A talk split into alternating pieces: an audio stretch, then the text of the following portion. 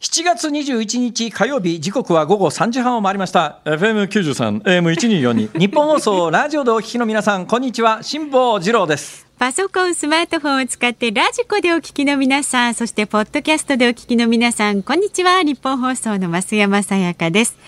今月からスタートしました日本放送夕方の新番組辛坊治郎ズームそこまで言うか平日の月曜日から木曜日まで午後3時半から5時半までのニュース番組ですよ。で今日もね辛坊さんは大阪、えー、日本放送の関西支社とこの東京有楽町の日本放送を結んでのリモート放送でお送りします、はい、えー、昨日もあのご案内いたしましたけれども、なぜそうなったかというと、もともとの私のスケジュールにですね、えー、大阪において1泊2日の人間ドックに入るという、これもちょっと1年前から決まっているスケジュールなんで、動かしにくいということで、はい、えー、申し訳ないけれども、ちょっとこの一両日に関しては関西からやらせてくれということで、昨日もあのこの関西支社からやったんですが、昨日は史上初めて、ラジオ史上初めてだと思いますよ。はい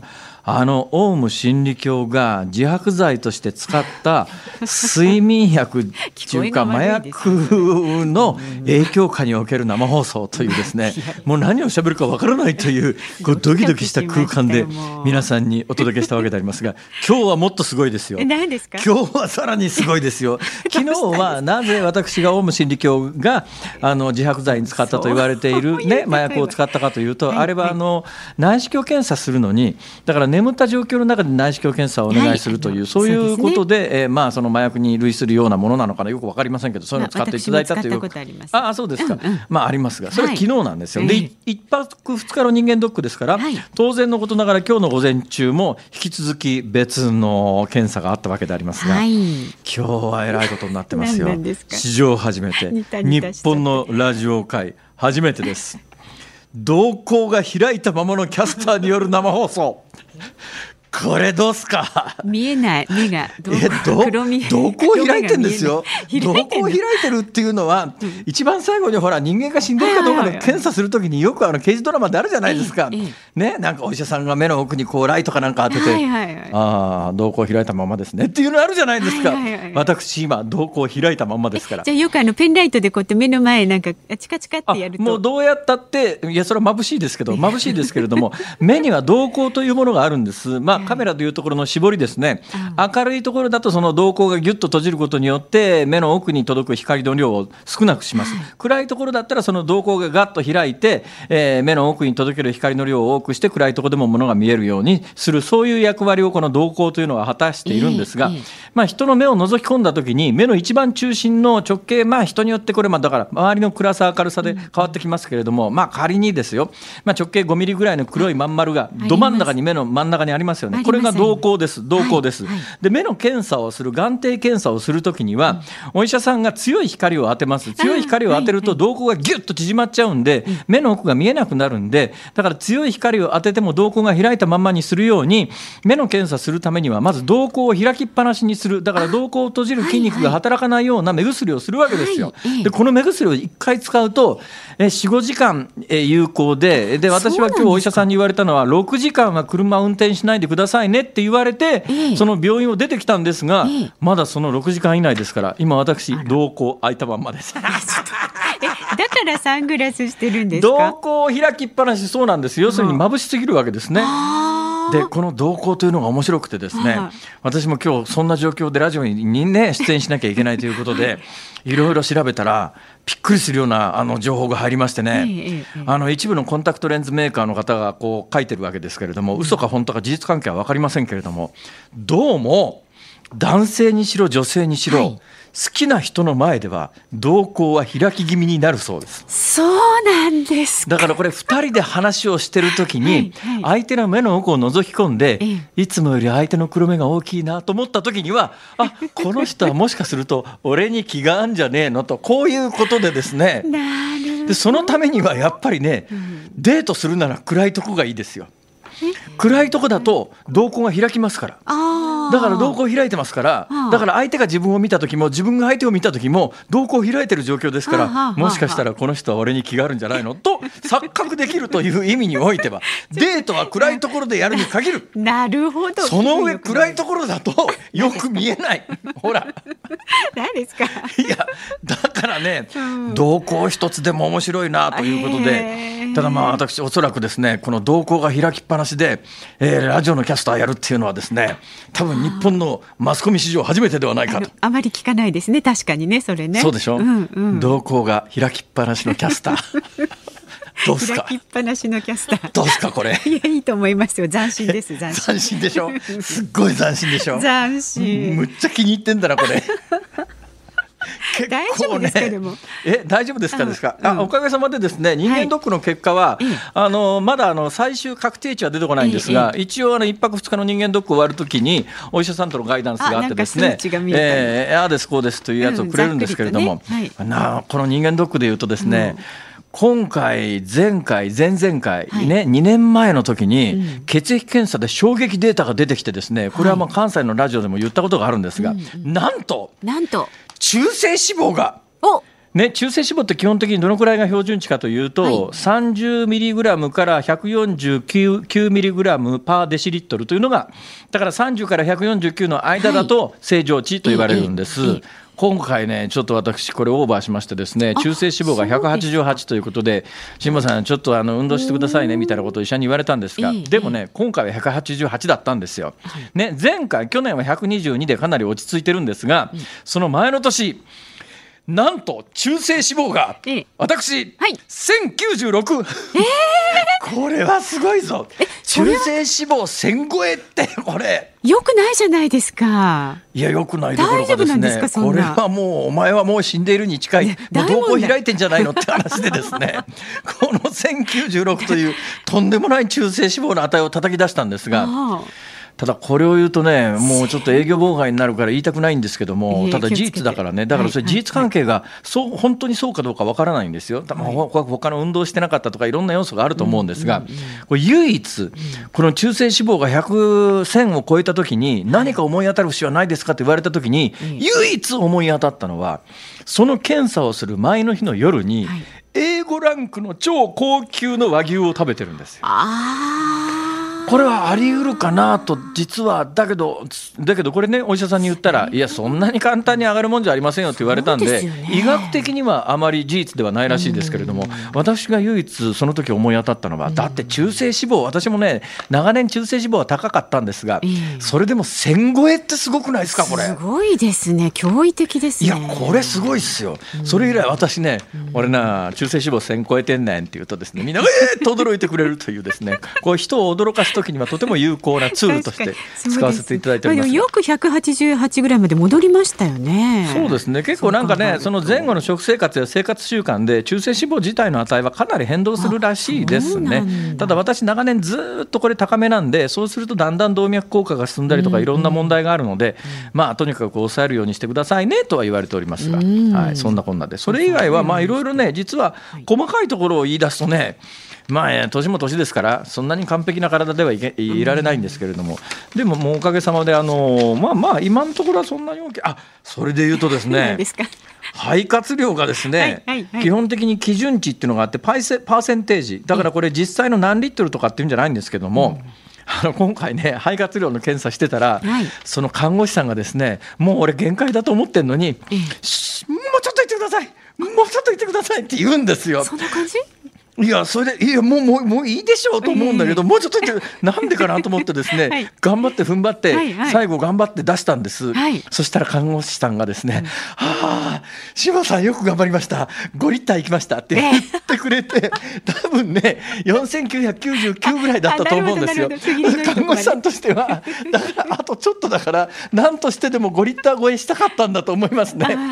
そんなことにこだわらなくてもいいのにと思うんだけど。立派なね肺活量でもおかげさまで肺活量はですね、うん、えー、パーセンテージでいうと131%とかっていう数字が出てますんでおかげさまでこれはかなりの数字らしいですけどね。はい、あはい、まあ、まあ、何ですか？何か情報が入りましたか、今私の目の前に増山さやかさんの、えー、スカイプ映像が出ているんですが今増山さんのもとにですねメモが差し込まれまして、きっと何かとても重要なメモが差し込まれたんではなかろうかメモと耳の情報がちょっとね違ってどっちを取ったらいいかなって今迷ってあなるほどなるほど。瞬順したんですけど、はいはい、いきますか数値ね。えっ、ー、と今日の株と為替の動きです。今日の、ね、はい。東京株式市場は日経平均株価続伸いたしまして昨日に比べて166円74銭高い。このところなんか株価すごい調子いいけど大丈夫かなと思うぐらい調子いいですけどね、うん。はい、2万2884円22銭で取引を終えました。へへはい、で為替相場の方は現在ですね1ドル107円30銭付近で取引されています。なるほどはいこちら変わらずという感じですね。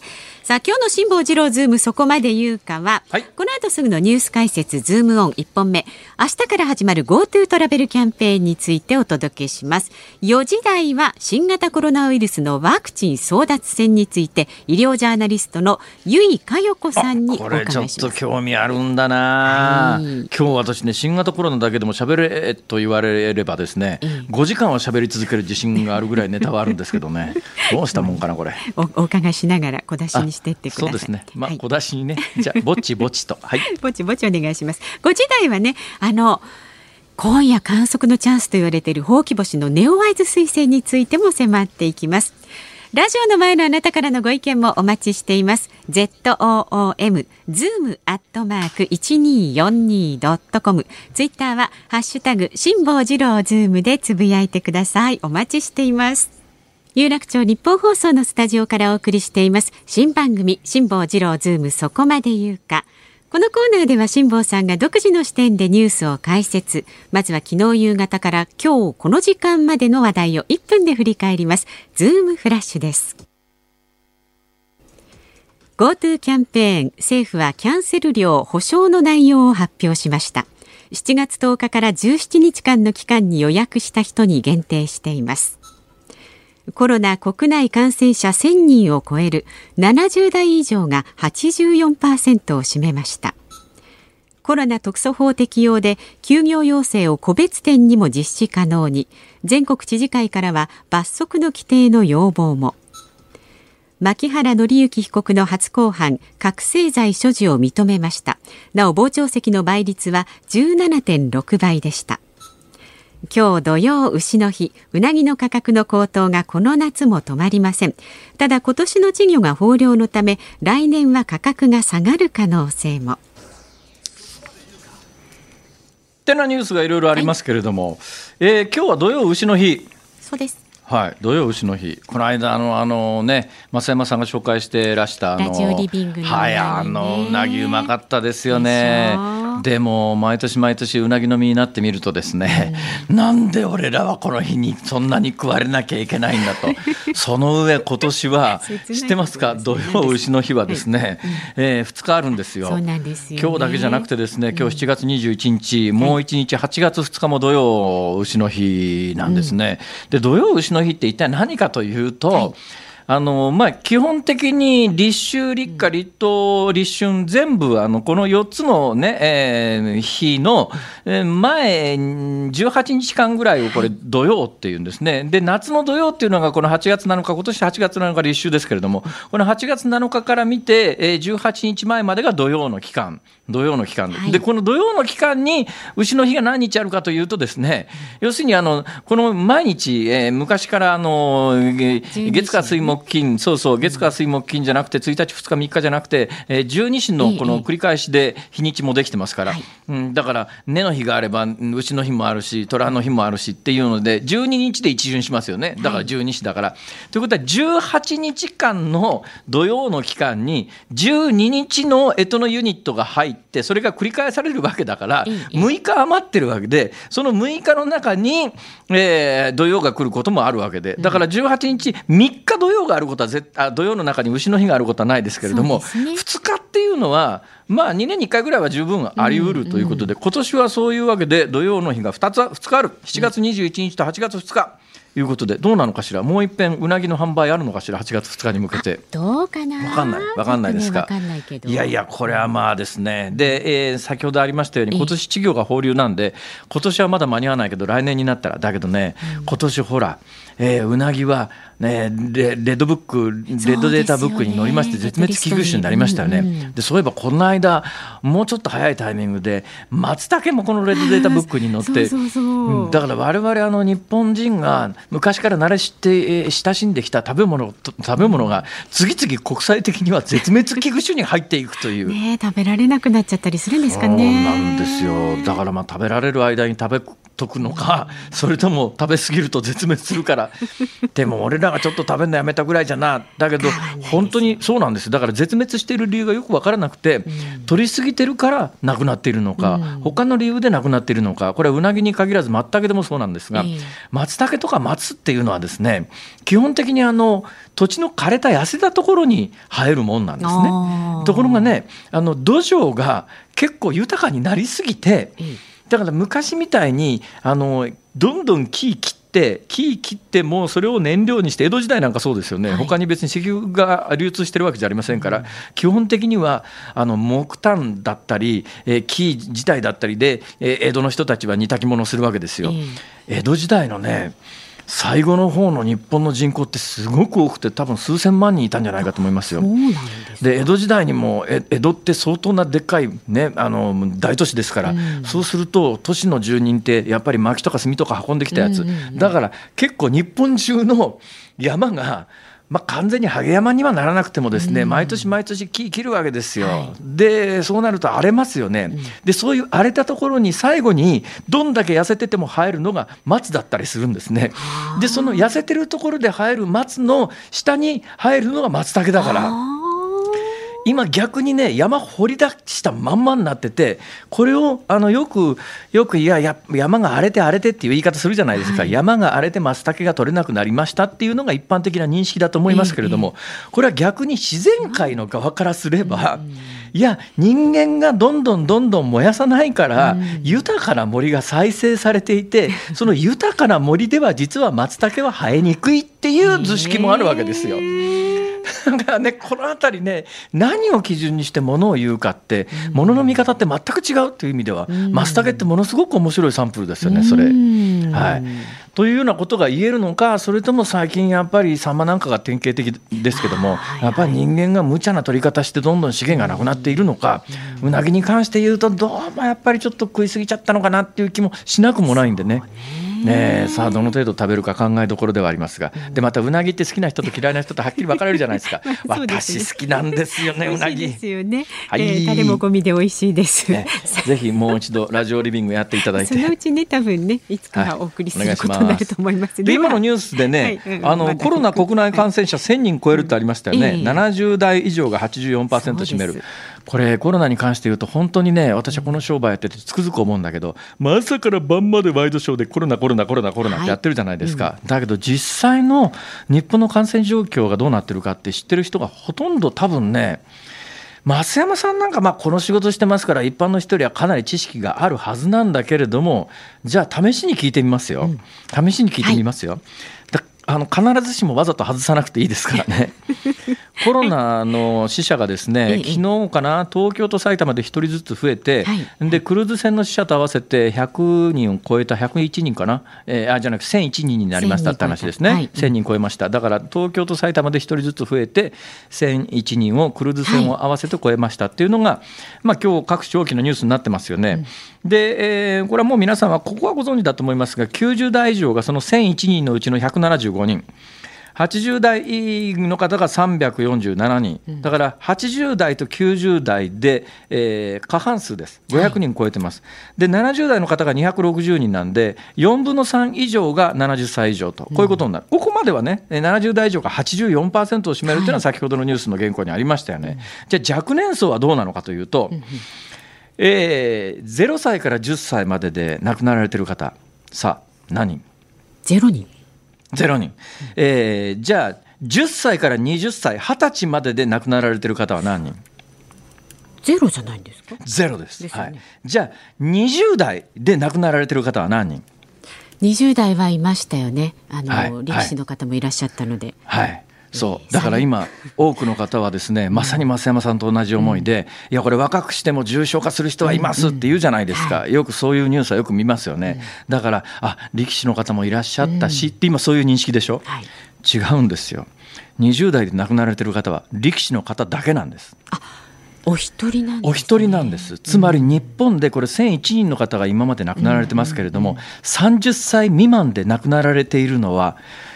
あの28歳かなで亡くなられた力士の方、はい、お一人なんです。そうなんです、ね、はい、で力士の方ですからもちろんまあ体格がまあ力士の体型ですよね、うんえー、だからまあ基礎疾患があったかどうかはまあ横に置いといてですね、えー、だからまあかなりレアなケースで30歳未満で日本で亡くなられてる方は一人なんですよ、うん、だけどこれ増山さんみたいに毎日ニュース見てる人でも、うん、いや確か力士の方が20代でいたから20代でも何人か亡くなってるはずだとこう思うじゃないですか、ね、ところが30歳未満で亡くなられてる方はあの力士の方お一方だけなんです。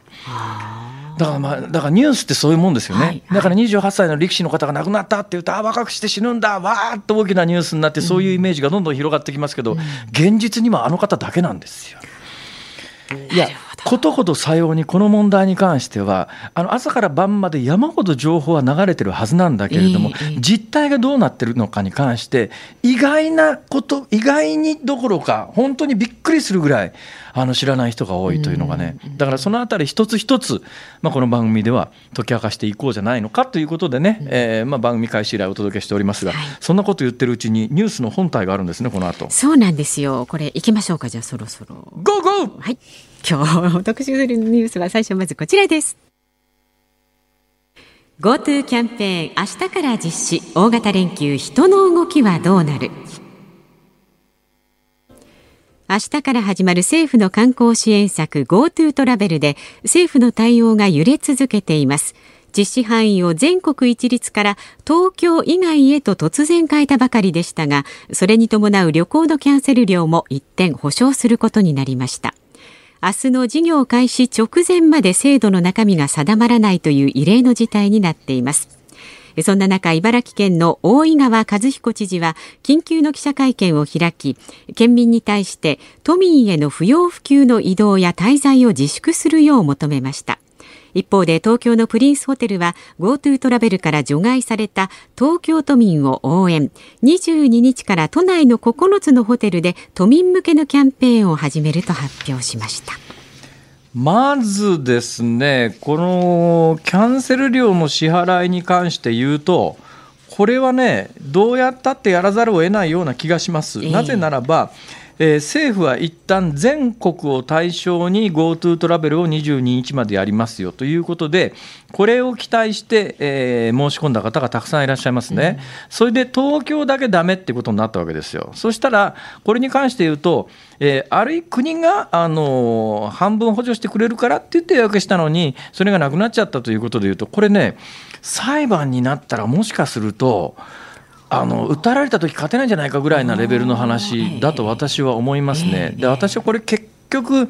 あのいや、キャンセル料誰が払うんだっていうと、最終的には国民が税金で払うことになりますから、だから、まあ、人の金だと思って好き勝手しやがってという思いはもちろんありますけれども、これ、キャンセル料を国が払わなきゃいけないのかどうなのかというと、これはね、おそらく全国一律でやります、それを信じて申し込みました、払ってもらえなくなりました、国に請求しますっていうことの図式で言うと、うん、これはまあ多分払わざるを得ない金だろうなという気はいたします。えー、で、これは世論調査すると、ですね非常に評判悪いんですが、ただまあね、こういう政策ってそうなんですよ、これ、旅行業界であるとかなんだとかっていう利害関係者でいうと、利害関係者の方が少ないですから、そうすると、花から行けないサラリーマンとか、でなおかつご高齢の方でもですね 機嫌よく行こうと思ってたら高齢者とか若者の団体はだめとか言われてですね、気分悪いわこれ。って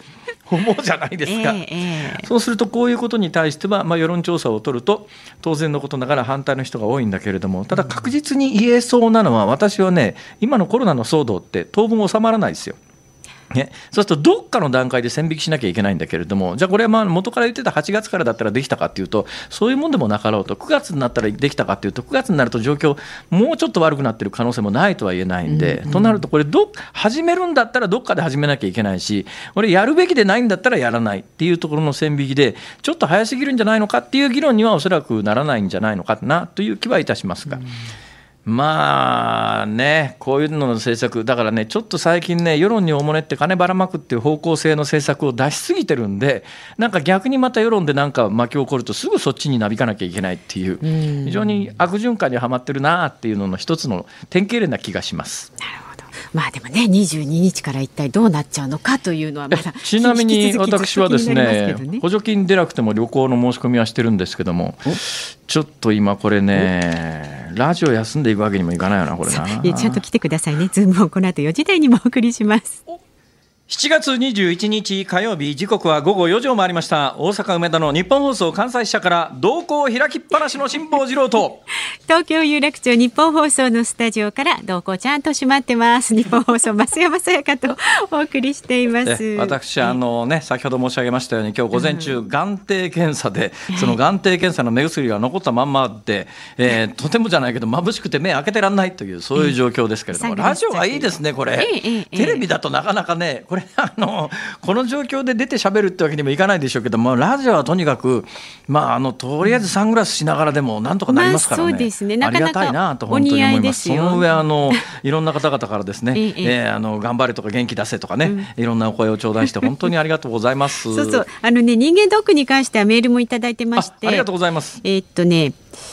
どうですか？中性脂肪線超えに関して何かありましたか？特になかったですじゃなくてね56歳のメルマのさんまさんが、はいはい辛坊さん昨夜食するはずであった高級料亭の夕飯の行方はどうなったのか気になります結局キャンセルです。あえ食べられなかったんですか、はい、そうです。だからねちょ昨日実は私その後ですね番組の収録があったんですよ、はい。はい、テレビの。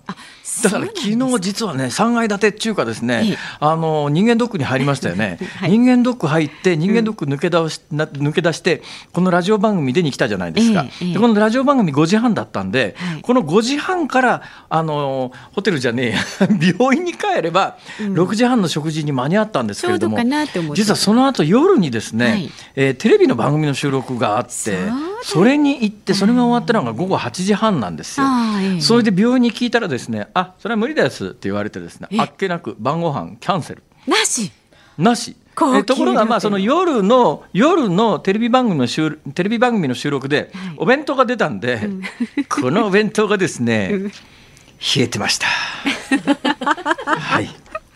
残念ですね、えー、それはそれは。本当にだから年に一泊二日の人間ドックはこれね、うん、とにかくね料理が楽しみでいくのに。まああの次回はねちゃんと日にちを考えてから予約をしてください、ね、あありがとうございます。うんはい、また一年後ですから、まあそれまで生きてるかどうかもわかりませんしね。生きててください。中性脂肪千超えですからね。ちゃんと整えてね体調ね。ありがとうございます。ということで、えー、今日もですね昨日に引き続き東京と大阪結んでリモート放送でお送りしていますが、この後お送りするズームオン2本目は新型コロナウイルスのワクチン争奪戦につきまして医療ジャーナリストの結井佳代子さんにお話を伺います。ラジオの前のあなたからのご意見もお待ちしています。どんなことでも構いませんよ。メールは zoom zoom アットマーク一二四二ドットコム。それから番組を聞いての感想、いろんなつぶやきはこちらまで。ハッシュタグ漢字で辛坊治郎、カタカナでズーム、ハッシュタグ辛坊治郎ズームでつぶやいてください。ニッポン放送辛坊治郎ズームそこまで言うか。この後は辛坊さんが新型コロナワクチンにズームします。辛坊さんが独自の視点でニュースを解説するズームオン。この時間特集するニュースはこちらです。ワクチン確保へ弁護士チーム発足。海外にある複数の製薬会社と交渉へ。どうなるワクチン争奪戦。新型コロナウイルスのワクチンの確保に向けて厚生労働省は弁護士らをメンバーに入れたチームを設置しました。今後このチームを中心に海外にある複数の製薬会社との交渉を本格化させる方針です。新型コロナウイルスのワクチンの確保に向けて公明党の斉藤哲夫幹事長らは20日加藤勝信厚生労働大臣と面会し緊急の提言書を手渡しました。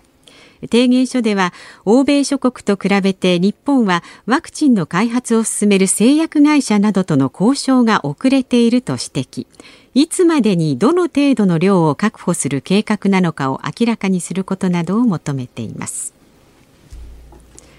さあこのワクチン確保に向けて弁護士がメンバーに入っているのはどうしてなのかということも含めまして、えー、この問題に詳しい新型コロナウイルスのワクチン争奪戦につきまして医療ジャーナリストの由井佳代子さんにお話を伺います。えー、ゆいさん、どうぞよろしくお願いします。よろしくお願いします。もうこの分野ね、分かんないことだらけなんですが、えー、そもそも今どういう状況なんですか？なんで弁護士チームなんですか？何なんですか、これは？あのまあ、ちょっとなんでっていうふうに思うかもしれませんが、まあ、ワクチンもそうですけれども、まあ、いろんな薬含めてあのこれはもう特許の世界なんですよね、つまり新しい今回のワクチンというのは新しい技術とかもたくさん使われているので、えー、そのえー、製薬メーカー、あるいはその国の機関も含めて、どういうあの契約になっているのか、どういうあの連携になっているのかということで、まあいろんな権利関係が発生するので当然もう非常に法的にですね複雑になってくるのでもう弁護士の世界になってくると思います。これ、この間ね、実は私、あの日本政府関係者と話をしてたら、はい、いや、大変なんですよと、何が大変なんですかって言ったら、いや、あのね、世界中のこの製薬メーカーってね、今、第3段階、実際にその、まあ、薬メーカーによったら、今、あの感染拡大してる南米あたりで、効くかどうかの検査っていうか、治験やってるところもあるみたいですけれども、はいはい、その第3段階の治験やる前に、権利を確保して金払わないと、はい、なんか使わせてもらえないんですよみたいなことを言ってる人がいたんですが。あそうです。あの、えー、第2層試験、もっと前ですよね、開発の段階からもうあの資金提供とか、いろんな国してますので、まあ、日本も当然してますけどね。えーこれ、日本もしてますなんだけど、日本でまあ今のところよくテレビのニュースなんかで出るのは、大阪の会社がやってるあのワクチンっていうのがあるじゃないですか。はいはい、大阪えー、で、まあ、その方で実際開発してる人に話を聞くと、やっぱり先行してるのは、欧米メーカーは先行してるらしいですね、今のところ。あそうですねあのやっぱり、えーとね、今回のワあのワクチンでは、新しい技術って拡散技術っていって DNA とか RNA を使ったワクチン開発っていうのが行われているんですけれども、はいはい、やっぱりそれの技術が一番進んでいるのはアメリカとかドイツなんですよ。えー、で、えー、アメリカでいち早く中和抗体を作ったモデルナ社っていうのが、まあ、世界でもトップ走ってるんですけれども、ですからそういったところ非常に創薬ベンチャーがたくさんあるようなところって進んでますね。えー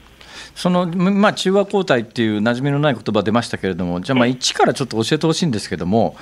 ワクチンっていうのは、それをこう打つことによって、はい、えー、ウイルスに感染しにくくなるのか、それとも、その感染してもウイルスが体内で増殖しにくくなるのか、あるいは増殖しても病気になりにくくなるのか、はい、どういうもんなんですかね？あのそれ全部言えると思うんです。はあ、あのインフルエンザワクチンもそうなんですけれども、えー、そのその抗体がぴったり合えば、感染は予防できるんですけれども、えー、まあ、ちょっと RNA ウイルスってすごく変異が激しいので、はいはい、まあ、ちょっと変異にしても、えあの前の方の同じ共通するあの、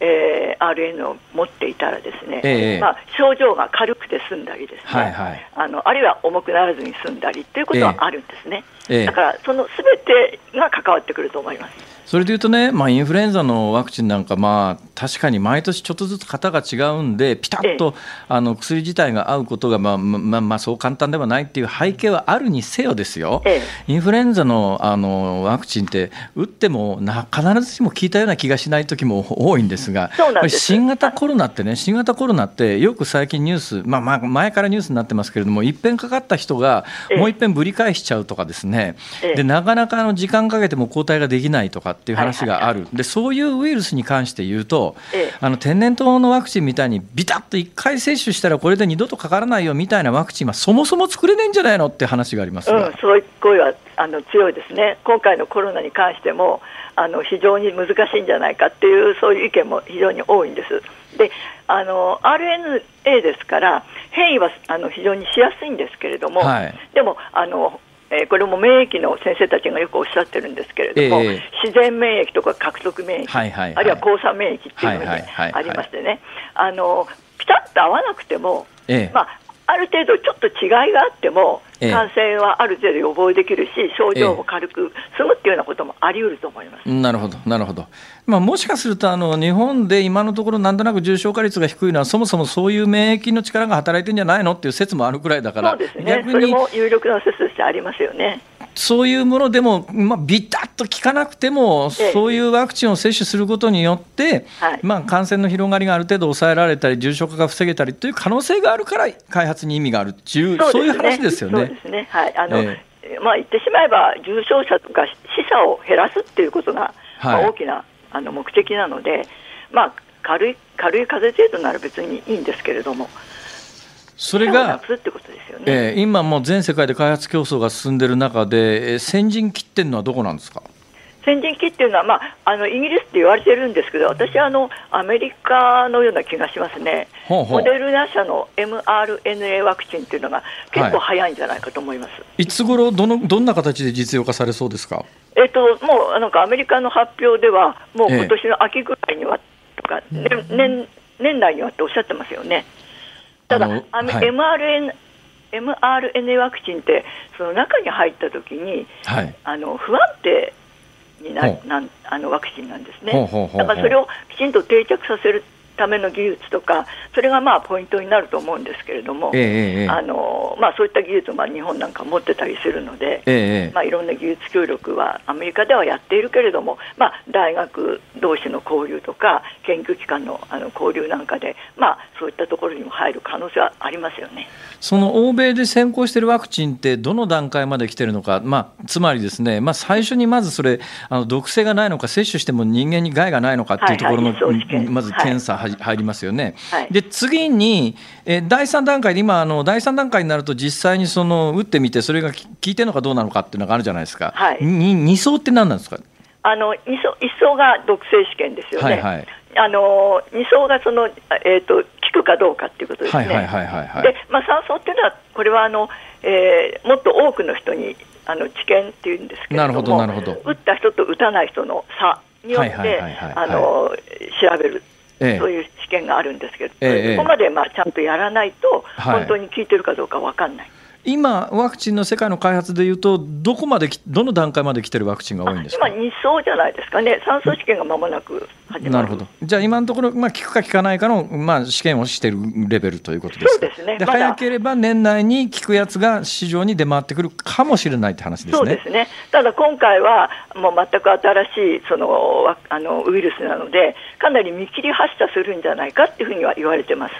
つまり効くか効かないかもそんなに厳密に確かめなくてもとりあえず打ってみるって形になるんです。そうですね。で、まあ若干副作用が出るかもしれないけど、ええ。まあやっちゃうっていうもうかなり5年ぐらいは普通かかるのでワクチン開発は。いやそれでいうとねあのええ。世界はそれで済むかもしれないけど日本っていうのははい。どうなんですよ今回新型コロナで、まあ、社会全体がパニックみたいなことになってますからもしかすると日本国内で使うって言ったら OK で殺到するのかもしれないないですが例えば子宮頸がんワクチン一つ取ったって、ええ。あの世界では普通に打たれてるものが日本ではやっぱりワクチン恐怖症みたいな感じでですね、あのワクチンに対する反対運動ってものすごく抵抗感もあるし厚生労働省もかつて薬害で散々懲りてるから 本当にそのレベルの薬を日本国内で流通させるんですかねせ日本政府は。うん、あのただ今回のコロナはおそらく特別だと思います。あの全く新しいので、ええあのむしろ社会に恐怖感みたいなものが蔓延しちゃってるので、はいはいあのやっぱりやるんじゃないですかね。まあ、逆に、まあ、ワクチンの方が受け入れられやすいっていうことですね。そうだと思います。今回に関してはそうだと思います。ああでね、その世界の開発競争競争進んでるって言ったって、それぞれアメリカはあの製薬メーカーに莫大な金を出して、ですね例えば、はいもうこれはもう有名な話ですが、あのアストラゼネカとかオックスフォード大が開発してるのには、はいはいもう12億ドル、12億ドルだからから1500億円ぐらい投資して、3億回分、だからアメリカの全国民分のあのワクチンはもうもう先に金先払いで確保してるって話があるじゃないですか、で、ね、それぞれの国は当然のことながら、まず自国優先だから、日本がそこに参入して、だから日本開発の今、大阪でやってるやつを日本で確保するのは、まあ、そんなに難しくないかもしれないですが、世界で開発されてるものを、日本人に使えるように、日本国内に引っ張ってくるっていうのは、そう簡単ではないだろうと思うんですまあ確かにそうです、自国優先ですから、まず自国ですよね。えー、まあ、ただあの、日本も結構ですねあの、アメリカのモデルナ社とか、それからあのイギリスの会社のアストロゼネガなんかにお金出したりしてますし、えー、あの世界のその複数の国で、えー、ノルウェーに本部があるセピという国際協力のワクチン開発の組織があるんですよ、はいはい、日本は結構そこにお金出してますよね、えー、あの、ビル・ゲイツなんかもそこにお金出していて、はいはい、そこでもワクチン開発進めてるんですけれども、えー、あのだからゼロではないんです、まあ、いくつかのところに日本もお金は出してはいるんですが、えー、なんかそのすごく日本だけ突出しておたくさん出してるってことではないんですよ。まあ、薄くばらまいてるって感じですかね、えー、要するに今、どれが当たるか分かんないっていう今、感じですかね。そうなんです。だからあの日本はあの mRNA ワクチンが有望じゃないかということでアメリカのモデルナ社になんか結構最初からアプローチしてたので、ええ、あの今回、なんかアストルゼネガあの英国のアストルゼネガが出てきたので、まあ、ちょっと早いので、まあ、そちらの方にもまた交渉に入ってるんですが、でもお金は出してますよね、その前その金の出し方なんですけれども、ええ、実際にどのくらいの本数っていうか、あの接種回数をどのたぐらいのタイミングで確保できるぐらいのお金を出してるんですかね、日本政府の計画としては。これはちょっと難しいですね。いつ頃大体日本で出回りそうだと思います？これもそう難しいですよね、これね。いや、わかります。あのお答えが非常に難しいのはわかりますが、まあまあ、まあまあ、私よりも、あのね、少なくとも、つまりラジオを聞いてらっしゃる一般の方よりは、間違いなく医療ジャーナリストで詳しいわけだから、その詳しい方のあの期待を、ある意味、期待もこね、込めた数字と、あるいはその悲観的な見方を込めた数字、両方あるあると思うんですけども、どんなふうに見てます？あの数字、えっと、数字と言いますとつまり時期ですね、時期ですね、どのタイミングで日本国内でどんな人に向けて何回ぐらい使えるようになるのかっていうのは。どのタイミングで？私、年内は難しいような気がします。はあはあはあ、はい。あのやっぱり年明けで、まあ、これ、何人というのは分かんないけど、一応、なんか200万という数字も出てますけれども、はい、これは当然、医療従事者、あのインフルのワクチンの時もそうですけれども、はいはい、医療従事者とかですねあのエッセンシャルは例えば消防士さんとか警察官とか、えー、あるいは高齢者とか、えー、非常にリスクの高い人たちですよね、はい、まずそこに打たないと、えー、まあ、だめなので、最初、まあ、その200万とかっていうふうになるんじゃないですかね。あ、まあ、そのぐらい、200万ぐらい本気で効くやつが出てきたら、医療従事者と高齢者施設である程度カバーできれば、まあ、かなりの効果は見込めるかもしれないですね。そうですね。あの本当にコロナに関しては、守らなければいけないのは、高齢者の施設と、それから院内感染、あの医療従事者なんですよ、えーもう若くて元気な人はまあかかっても別にいいんですけども、まあまあそね、そこもうそこだけは死守しなければいけないと思いますね。はいはいまあ、そこがカバーできるだけのワクチンがどのタイミングでできるかっていうのは非常に重要なんだけれども、はい、なかなか厳しかろうなっていう感じを、うん、そうなんです製薬メーカーの人なんかの話を聞くと、えー、なんかなんかそんなに甘くないなって皆さんおっしゃいますよね。そうですね。もしかするとこれ毎日あのねテレビのワイドショー朝から晩まで見て、うん、あのワクチンさえ開発されればなんか救世主のように社会から このウイルスがなくなるようなイメージ持ってる人もいるかもしれないですけど、えー、そんなに甘いもんでは決してないって感じですよねこれね。そうですね。まあインフルエンザでも接種してもですね、えー、あのまあ、えー、完全に予防できるのは6割ぐらいですから。はい。あのそそんなに甘くないですよね、特にコロナはあの非常に大変だと思います。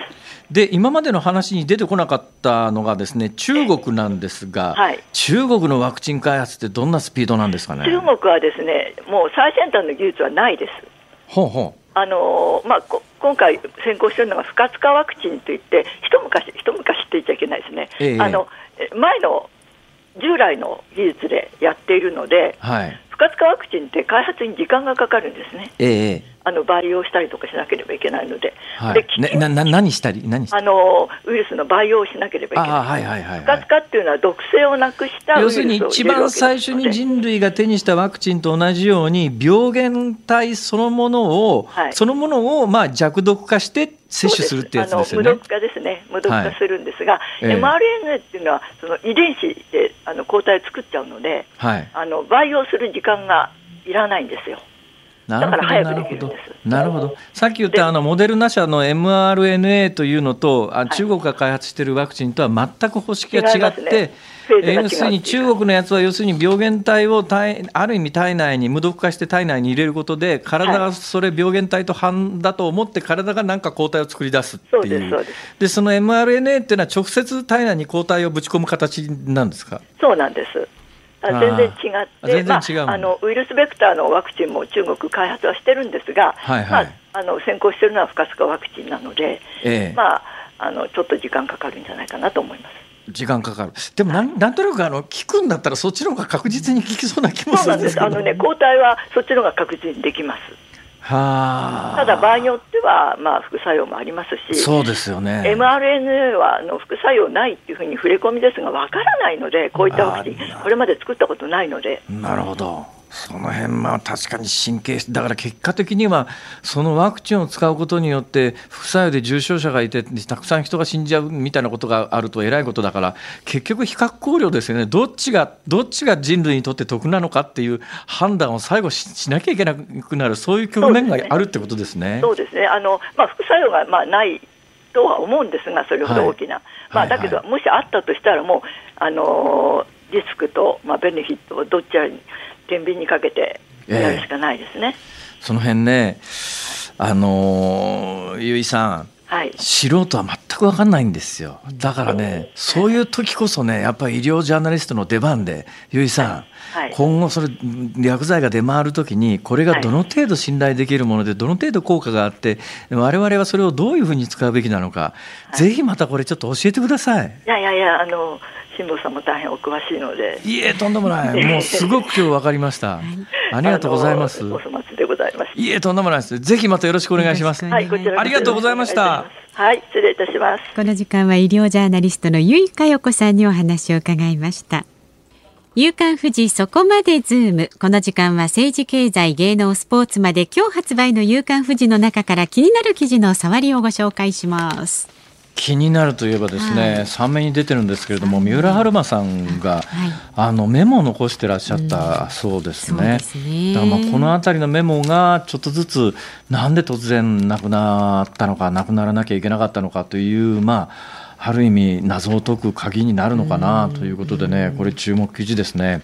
で注目記事といえば一面なんですけども一面に古い写真が載ってるんですよ。本当だ。これねフォトジャーナリストの山本浩一さんという方、この方私個人的にあのお会いしたこともあるんですけども。そうなんですそうなんです。結構ね日本でも普通のジャーナリストは行かないよなっていうところにいろんなところ出入りして貴重な写真をこう日本にもたらしてくれる人なんですが、ここに書いてありますけれども中国の武装船が知ってます？明日で100日間連続してですよ。尖閣諸島の海域にあの侵入を続けてるという、でそれどころかついこの間2、3日前ニュースになりましたけど、中国は正式に日本政府にですよ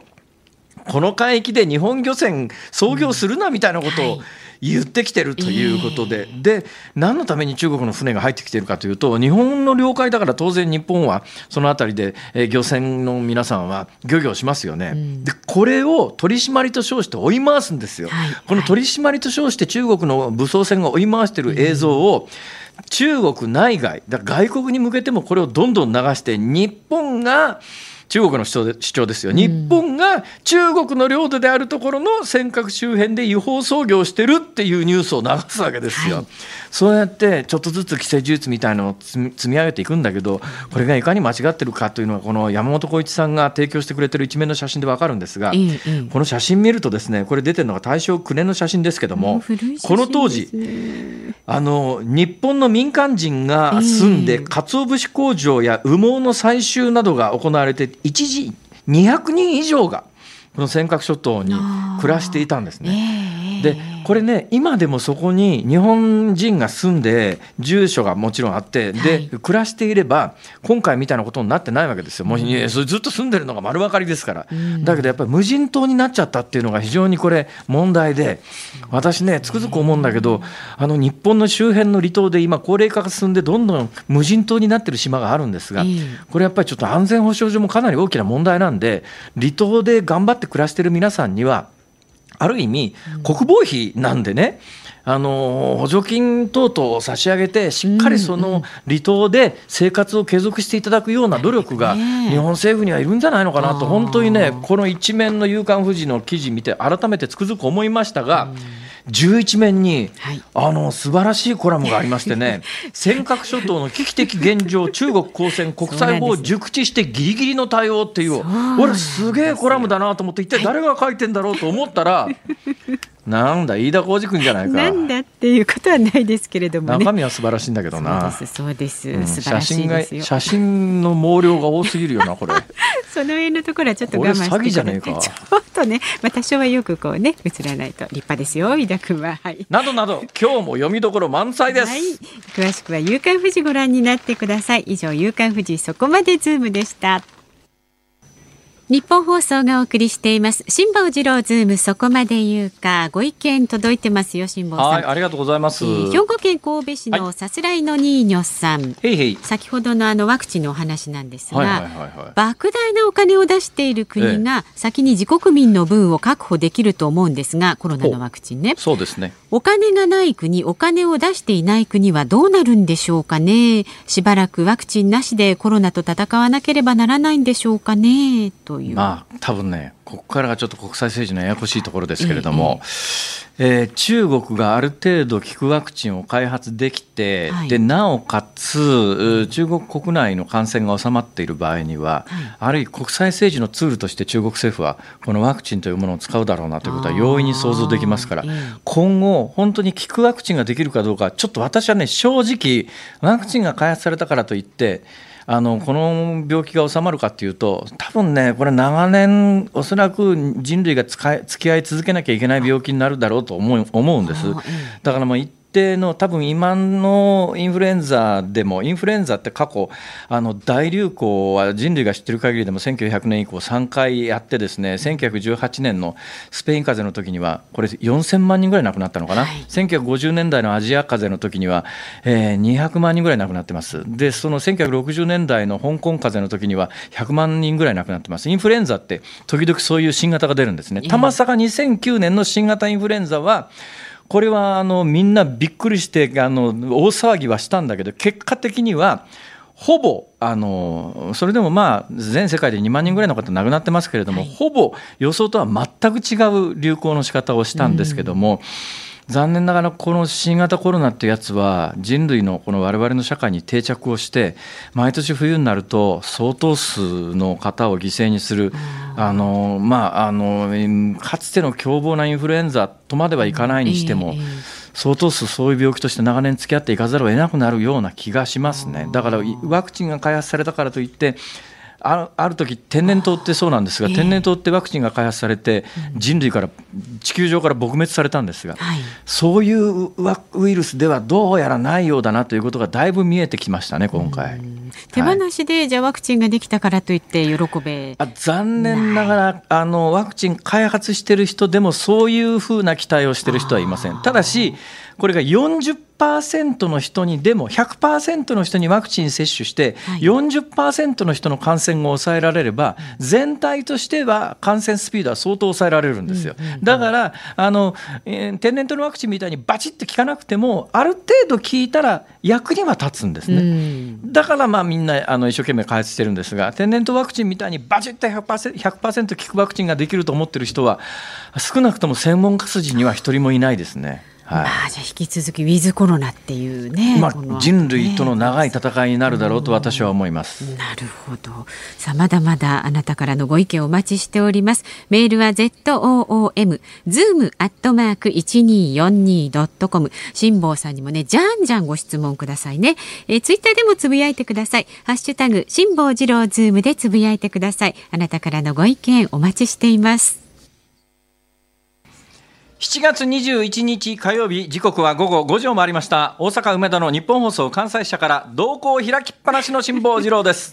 有楽町日本放送のスタジオから日本放送の増山さやかです。え今日は人間ドック終わりの辛坊さんとね結んでのリモート放送をお送りしていま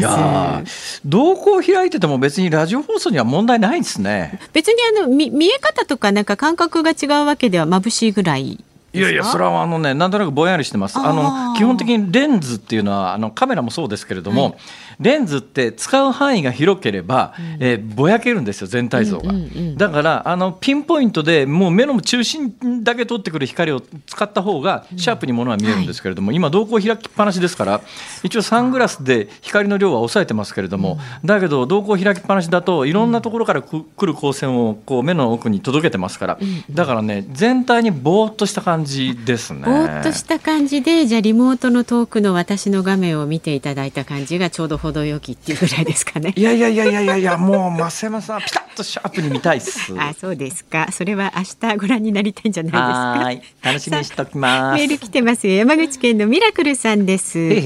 コンビニエンスストアを営んでいます。山口県では先週の金曜日にプレミアム宿泊券を販売しました。でこれは県内の宿泊施設での宿泊や宿泊に伴う食事に使うことができる券なんですが販売開始前から、えー、半、うん、発券機前には行列ができてそんな人気なんだ。そうなんですって。30分で売り切れました。昨日は県外の方も買える二次販売をしましたがやはり列をなして購入されていました。GoTo キャンペーンへのマイナスイメージばかりを誘導しているように見えます。一般の人は娯楽に飢えているんじゃないのかなって思いますね、まあ、そうですね。まあそれで言うととりあえずはラジオで楽しんでいただくというのがいいんじゃないかと思いますけども。お手軽だと思います。お手軽でねいながらにしてね、ね楽しめるっていうことで、はい、私あの東京スタジオ明日 復帰しますから、今のままだと。えまだ何が起きるか明日は分かりませんが。明日はあぜ明日の風が吹く、ね、言ってるんですか、はい、必ず来てください。わ、えー、かります。ご意見はこちらまで。メールは zoom zoom アットマーク一二四二ドットコム。ツイッターはハッシュタグ辛坊治郎ズームでつぶやいてください。お待ちしています。であれ？予告しなあれリクエストしなくていいんですか？じゃあ後ほどここで伺いますか、はい、後ほど伺います、ね、すいません辛坊さん。ではここからはニュースです。辛坊さんさっきエンディングリクエスト聞き忘れちゃいました。失礼いたしました。今日はですね満を持してどうしても今日は言いたかったんですけどもはい、それ無視されちゃってですね。すいません、失礼いたしました。かわいそうだな。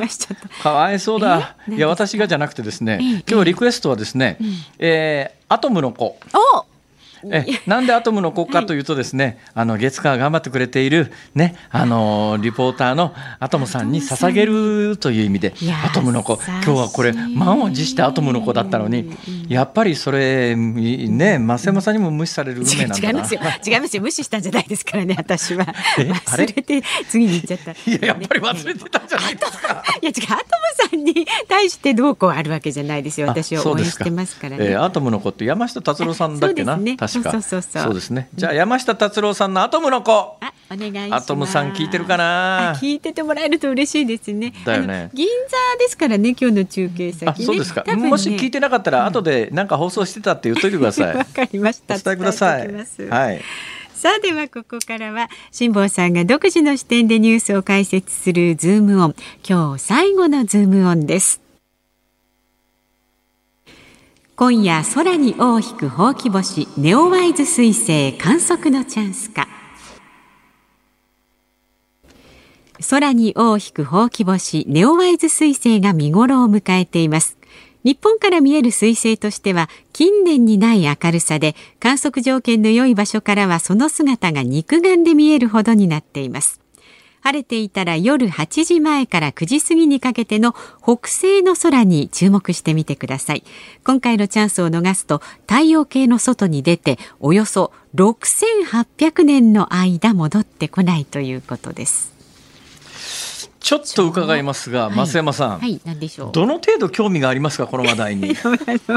水星ですよね。ええ、あのね、これ6800年の間、ここ逃すと見られないっていうから、まあ貴重であるとは思うんですけれども、ええ、6800年見られないってことは、大概の方が大体見られないっていうことで。いやいや、絶対誰も見られないでしょ。う。だからそんな確かに、我々の時間軸からすると、ほとんど関係ないですよね。大体これね、あの確かに6800年の間見られないっていうと、うわ、そんなに貴重なもんなのかしらとか思うでしょ。う、うん、だけどこのネオワイズ彗星っていうのが発見されたのは今年に入ってですからね。今年に入って見つけたのっていうのほやほやだからこの彗星に関して言うとあと6800年戻ってこない。地球に近づかない。地球から見える位置に来ないというだけの話で。まあ、新しい同じような彗星が来年また見つかるかもしれませんからね、だから何もこの彗星を見なくてもって感じはしますけれども、でも今回ね、えっと、天文ファンの方が撮った写真みたいなやつをこう見ると、確かにきっちり条件が良くて観測されれば、尾っぽをこう引く彗星らしい形の天体が夜空に見える可能性はあるなという意味では、私も見たいなと思ってですね、でこれあの尾っぽ引いてるのが彗星の特徴ですから、これあのどうして尾っぽ引くかというとですね、えー、要するに彗星って何でできてるかというと氷とか塵の塊みたいなもんなんですよ。でまあ、太陽系の天体で太陽の周りをこう回ってんだけど、だけどあんまりちっちゃすぎてですねでこれ地球から見える位置に来ないとそういう星があるってわからないんですが、うん、今回、まあ、たまたまあの今年になって天文家の方がどっかの天文台で発見したのかな、はい、であここになんか新しい星があ彗星じゃんあおっぽ引いてるだんだんおっぽ引き始めた。で太陽に近づくと要するに氷ですからあ。のそれの氷がまあ溶けたりなんかしてですねそれが太陽からの風っていうかまあまあ風みたいなもんですね、これに流されて実はこれあのこういう星があって彗星ってなんかそのもやもやっとしたものをこう後ろに引っ張ってると、はい、普通の我々の感覚でいうと進行方向の後ろにもやもやっとしたものが出ると思うじゃないですか。そうじゃないんですか。やだって後ろにぶら下げていや確かに猛烈な速度では飛んでるんですけれども、うんうん、宇宙空間ですから別に風があるわけじゃない大気があるわけじゃなくて後ろになびくわけじゃないんですよ。じゃあ一体どっちの方向にこのほうき星彗星の尾っぽが出るかというと、はい、太陽から見て反対側なんですね。太陽から見る太陽からの、まあ、風みたいなものを受けて氷みたいなものが溶け出すから、だから太陽から見て反対側に尾っぽみたいなのができるわけですよ。だからまああの角度によったら尾っぽみたいなものの方が先に進んでってる可能性もあるわけで、だから我々のイメージでいうところのなんか物体があって物体からなんかこう高速で走ってる時に後ろに煙が出るよっていうような、そういう吹き出し方ではないんですね。隕石の落ちてくる感じとは違うんですね。隕石の落ちてくる感じとは違いますね。隕石の落ちてくる感じは確確かに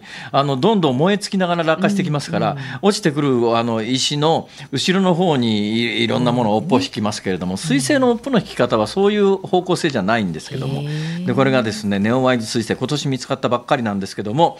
えー、ついこの間一番太陽に近いところで一番明るくなりますね。太陽の光を反射して見えますから、はい、で今太陽からどんどん刻々遠ざかりつつあるんだけども、地球には接近しつつあったんで、どんどん地球からは観測条件がこの7月の初めぐらいから良くなってきて7月の前半に7月の前半はね確か明け方見えてたんですが、はい、ついこの間から夜空に見えるようになってきてで夜空明け方ってほら早起きしなきゃいけないから見づらいじゃないですか。そうですね、ね、気合もいりますから。そうですね。で夜空だったら日没直後だったら見えそうな気がするじゃないですか。えええ、今は日没後に見えてるはずなんですけども、はい、私もこの間からですね、ずっ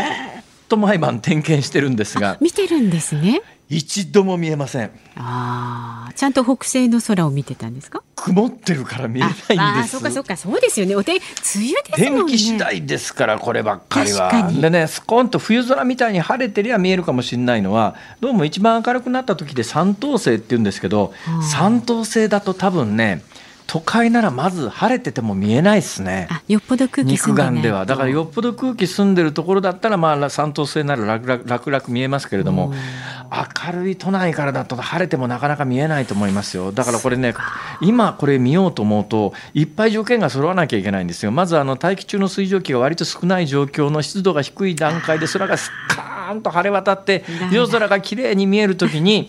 北西方向にもしそういう環境の場所にいらっしゃったら北西方向を見ると上こう見上げたら夜ですね日没経ってから1時間2時間ぐらいだと北斗七星が見えます。北斗七星って棒の先にお椀がついてるような感じですよ。ひしゃくの形って言いますよね。はいうん、このお椀部分の、えー、そこからまっすぐ地平線の方に目線を移してきたところの間に見えるはずです。私がこの間から見てる計算で毎日毎日かなりの速度で移動してますからあの場所はちょっとずつ変わってますけれどもだから同じ場所にはとどまってませんので、まあ、今時はあのネットで引いていただければ今日ネオマイズ彗星がどこにあるかって分かりますからだから日本国でこのラジオを聞いてらっしゃって観測条件がいい方は夜空日没後1時間ぐらいに北西方向を見るとでも三等星だから尾っぽまでは肉眼では多分見えないと思いますから双眼鏡で覗いて探して尾っぽ引いてるうわすげえ彗星だということになればいいなとは思いますけども この天気ですからね。よっぽど運が良くないと見えないんじゃないかなとは思いますが。えー、とここまで一生懸命話しても増山さん ぶっちゃけ何の興味もないでしょう。ちょっともうもっとなんていうのほら的確にドカンと見えるとか言うんであればあの必ず見えますみたいなじゃあこれを今晩増山さんがもしね頑張ってみたら、はい、先ほどの、うん、あの金のネックレス。あ喜平ネックレス？見せてあげます。見せてくれるんじゃないですか？まあまあでも辛坊さんがねこうやって毎晩星空を見上げてるっていうロマンチックだなと思いましたよ感想です。はい、そうですか？参ったな。以上ズームオンでした。お送りしているのは山下達郎さんでアトムの子リポーターのアトムさん応援選曲です。応援してます。ね、はい、まあそんなこんなでね、ええ。はい、そのぐらいのことはしないとね。ええ、どうもやっぱり水曜木曜日のリポーターさんになんか思い入れが激しすぎるんじゃないのという噂もありますが、そんなことないよということをやっぱりこういうところでちゃんとね、はい、えアピールしとかないと。ここで証明しましたね。はい、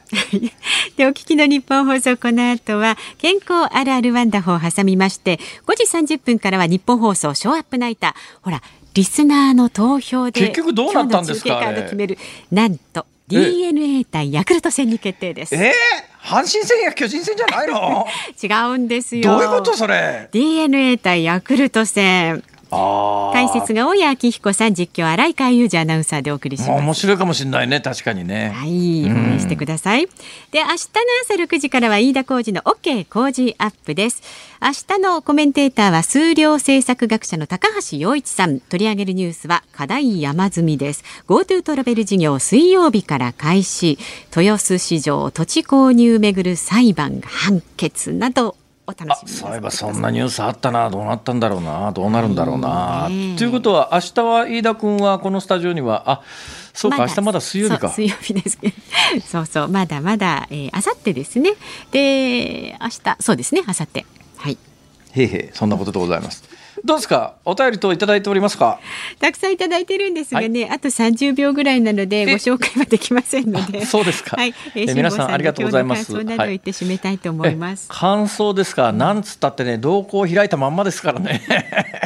感想を言うにもでもそれでもなんとかできるということで明日は、えー、万全の体調を整えて、えー、有楽町日本放送から生放送でお届けすると、まあ今日も生放送ですけどもね、うん、えあの増山さん明日会えると思うとすごく嬉しい。吉田由紀ちゃんにも会えるかな。はい。辛抱でした。増山でした